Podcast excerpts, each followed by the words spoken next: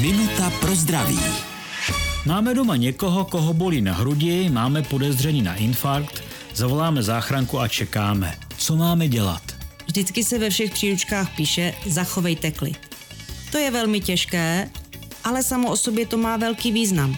Představte si, že se na nějaké místo nedostává krev s kyslíkem.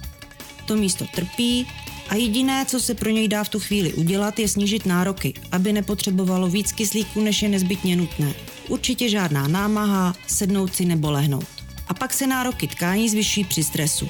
Když se nám podaří uklidnit nemocného, aby byl v klidu, pomůžeme mu, protože snížíme nároky na přísun krve. Doplním, že zajistíme přísun kyslíku a pokud má nemocný doma léky roztahující cévy, takzvané nitráty, tak mu je podáme. Minutu pro zdraví pro vás připravila doktorka Irena Zimenová.